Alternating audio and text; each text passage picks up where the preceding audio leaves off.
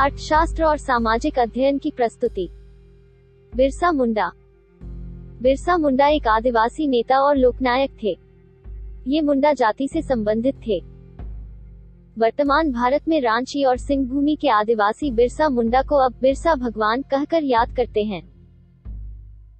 मुंडा आदिवासियों को अंग्रेज़ों के दमन के विरुद्ध खड़ा करके बिरसा मुंडा ने यह सम्मान अर्जित किया था। 19वीं सदी में बिरसा भारतीय स्वतंत्रता आंदोलन के इतिहास में एक मुख्य कड़ी साबित हुए थे। बिरसा मुंडा का जन्म 15 नवंबर 1875 को रांची ज़िले के उलिहतू गाँव में हुआ था। मुंडा रीति रिवाज के अनुसार उनका नाम बृहस्पतिवार के हिसाब से बिरसा रखा गया था। बिरसा के पिता का नाम सुगना मुंडा और माता का नाम करमी हटू था। उनका परिवार रोज़गार की तलाश में उनके जन्म के बाद उलिहतू से कुरुम्बा आकर बस गया जहाँ वो खेतों में काम करके अपना जीवन चलाते थे। उसके बाद फिर काम की तलाश में उनका परिवार बम्बा चला गया। बिरसा का परिवार वैसे तो घुमक्कर जीवन व्यतीत करता था लेकिन उनका अधिकांश बचपन चलकर में बीता था। बिरसा बचपन से अपने दोस्तों के साथ रेत में खेलते रहते थे और थोड़ा बड़ा होने पर उन्हें जंगल में भीड़ चराने जाना पड़ता था। जंगल में भीड़ चराते वक्त समय व्यतीत करने के लिए बांसुरी बजाया करते थे और कुछ दिनों बांसुरी बजाने में उस्ताद हो गए थे। उन्होंने कद्दू से एक एक तार वाला वादक यंत्र पेला बनाया था जिसे भी वो बजाया करते थे। उनके जीवन के कुछ रोमांचक पल अखारा गाँव में बीते थे।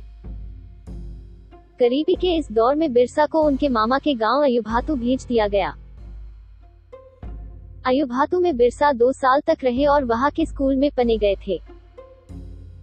बिरसा पढ़ाई में बहुत होशियार थे, इसलिए स्कूल चलाने वाले जयपाल नाग ने उन्हें जर्मन मिशन स्कूल में दाखिला लेने को कहा। अब उस समय क्रिश्चियन स्कूल में प्रवेश लेने के लिए ईसाई धर्म अपनाना ज़रूरी हुआ करता था तो बिरसा ने धर्म परिवर्तन कर अपना नाम बिरसा डेविड रख दिया, जो बाद में बिरसा दाऊद हो गया था। इसके बाद बिरसा के जीवन में एक नया मोड़ आया। उनका स्वामी आनंद पांडे से संपर्क हो गया और उन्हें हिंदू धर्म तथा महाभारत के पात्रों का परिचय मिला। यह कहा जाता है कि अठारह में कुछ ऐसी अलौकिक घटनाएँ घटी, जिनके कारण लोग बिरसा को भगवान का अवतार मानने लगे।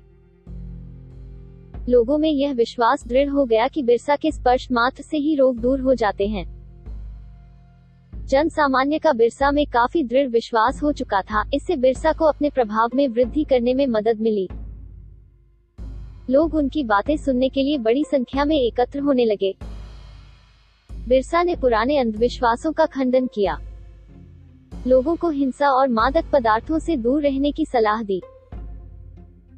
उनकी बातों का प्रभाव यह पड़ा कि ईसाई धर्म स्वीकार करने वालों की संख्या तेज़ी से घटने लगी और जो मुंडा ईसाई बन गए थे, वे फिर से अपने पुराने धर्म में लौटने लगे।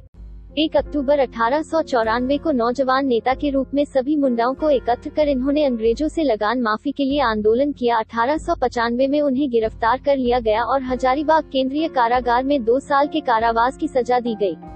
लेकिन बिरसा और उसके शिष्यों ने क्षेत्र की अकाल पीड़ित जनता की सहायता करने की ठान रखी थी और अपने जीवन काल में ही एक महापुरुष का दर्जा पाया। उन्हें उस इलाके के लोग धरती बाबा के नाम से पुकारा और पूजा जाता था। उनके प्रभाव की वृद्धि के बाद पूरे इलाके के मुंडाओं में संगठित होने की चेतना जागी। अठारह से 1900 के बीच मुंडाओं और अंग्रेज़ सिपाहियों के बीच युद्ध होते रहे और बिरसा और उसके चाहने वाले लोगों ने अंग्रेज़ों की नाक में दम कर रखा था। अगस्त अठारह सौ सत्तानवे में बिरसा और उसके 400 सिपाहियों ने तीर कमानों से लैस होकर खूंटी थाने पर धावा बोला।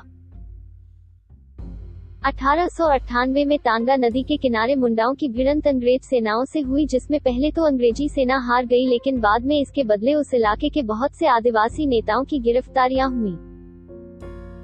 जनवरी 1900 डोमबाड़ी पहाड़ी पर एक और संघर्ष हुआ था, जिसमें बहुत से औरतें और बच्चे मारे गए थे। उस जगह बिरसा अपनी जनसभा को संबोधित कर रहे थे। बाद में बिरसा के कुछ शिष्यों की गिरफ्तारियाँ भी हुई। अंत में स्वयं बिरसा भी 3 फरवरी 1900 को चक्रधरपुर में गिरफ़्तार कर लिए गए। बिरसा ने अपनी अंतिम साँसें 9 जून 1900 को रांची कारागार में ली। आज भी बिहार उड़ीसा झारखंड, छत्तीसगढ़ और पश्चिम बंगाल के आदिवासी इलाकों में बिरसा मुंडा को भगवान की तरह पूजा जाता है। धन्यवाद।